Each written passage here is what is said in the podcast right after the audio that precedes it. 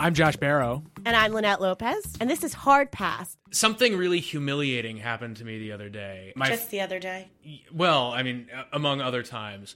My fiance and I went to get on a plane together, and they upgraded him, and they did not upgrade me. Oh my God. In fairness, I've done this to him before. No. Um, and you know they have the they have the big board, so it's not just like your own private humiliation. Everybody at the gate can see who who was and wasn't important enough oh, to get a oh, first class seat. That's terrible.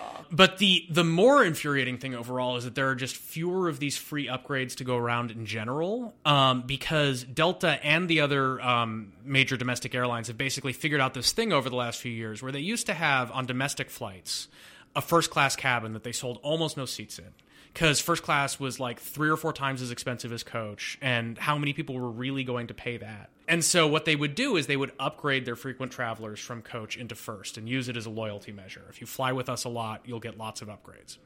And then I think one day some executive just figured out, hey, why do we give this thing away for free when we can get people to pay for it? So they've cut fares a lot. You may have noticed lately when you book fares, the first of all, the airline sites will show you the first class fare next to the coach fare, whether or not you ask to see it. And they're a lot lower than they used to be. It might be, you know, on a one way flight that's about three hours long, it might be $100 more than coach, $150. It's Which is vary. worth it, worth it. Right, or it's you know, or it's it's worth it to enough travelers, and so they're selling more and more of these seats. And then also, in addition to the upfront sales, they're doing more of these things where you check in and say, "Will you pay eighty dollars more to sit in first class on this flight?" Generally, the answer is yes.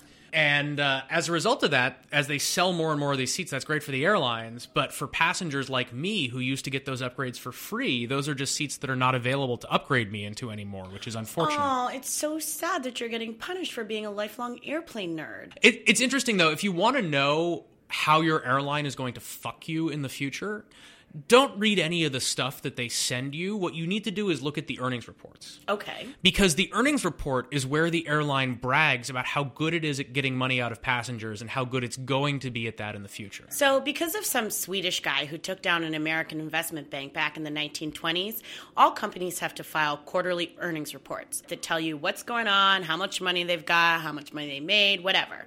Now, after those earnings reports, they tend to have a call with investors. It's during that call with investors that these CEOs really give you the tea. They tell you exactly how they're going to jack up prices, how well they're doing, how they feel about the American consumer. And in the case of these airlines, they talk about how they're going to turn this into, you know, like celebrity death match in first class. And so that's the key thing. I mean, the, the earnings reports are, are are nominally for the investors. They're important to shareholders, they're important to people who lend money to the company. But because they contain so much information about how the company does business and plans to do business in the future, they can have lots of relevant information for customers or employees of companies, and they're where the company will be real with you. Because if, if it's if it's marketing to the consumer, they they act like oh we're in this business because we love you and we love flying and we want to fly you in the most luxury and comfortable way possible. The earnings report is where they talk about what they're really in business for, which is to make a profit by getting you to pay them money. The CEOs think that the only people are listening to listening are a bunch of Wall Streeters, and then sometimes we journalists tag along and are like, "Oh my God. When I worked at Wells Fargo, my second week of work, I went to this training session, and the chief credit officer of the bank talked to us about who never to lend money to. And the first thing was never lend money to an airline. Airlines used to be heavily regulated. The federal government told them where they could fly and how much airfare they could charge. And it made airlines sort of a cozy, protected industry that made nice profits.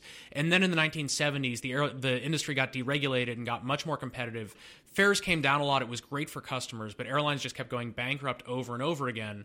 But for some reason, I think because people have romantic ideas about planes and flying is cool, people kept investing in airlines and opening new ones and expanding capacity. And so they just kept going bankrupt over and over. It was a terrible proposition for investors. That's turned around a lot in the last few years. Airlines are really profitable again. And there are sort of two stories you can tell about that. One is, well, this thing that was going on with airlines for decades, where it was just this big wealth transfer away from investors in airlines toward customers of airlines, could not go on forever. People were, there was eventually, you, you were going to run out of dumb money to invest in airlines, and prices were going to go up as capacity shrank.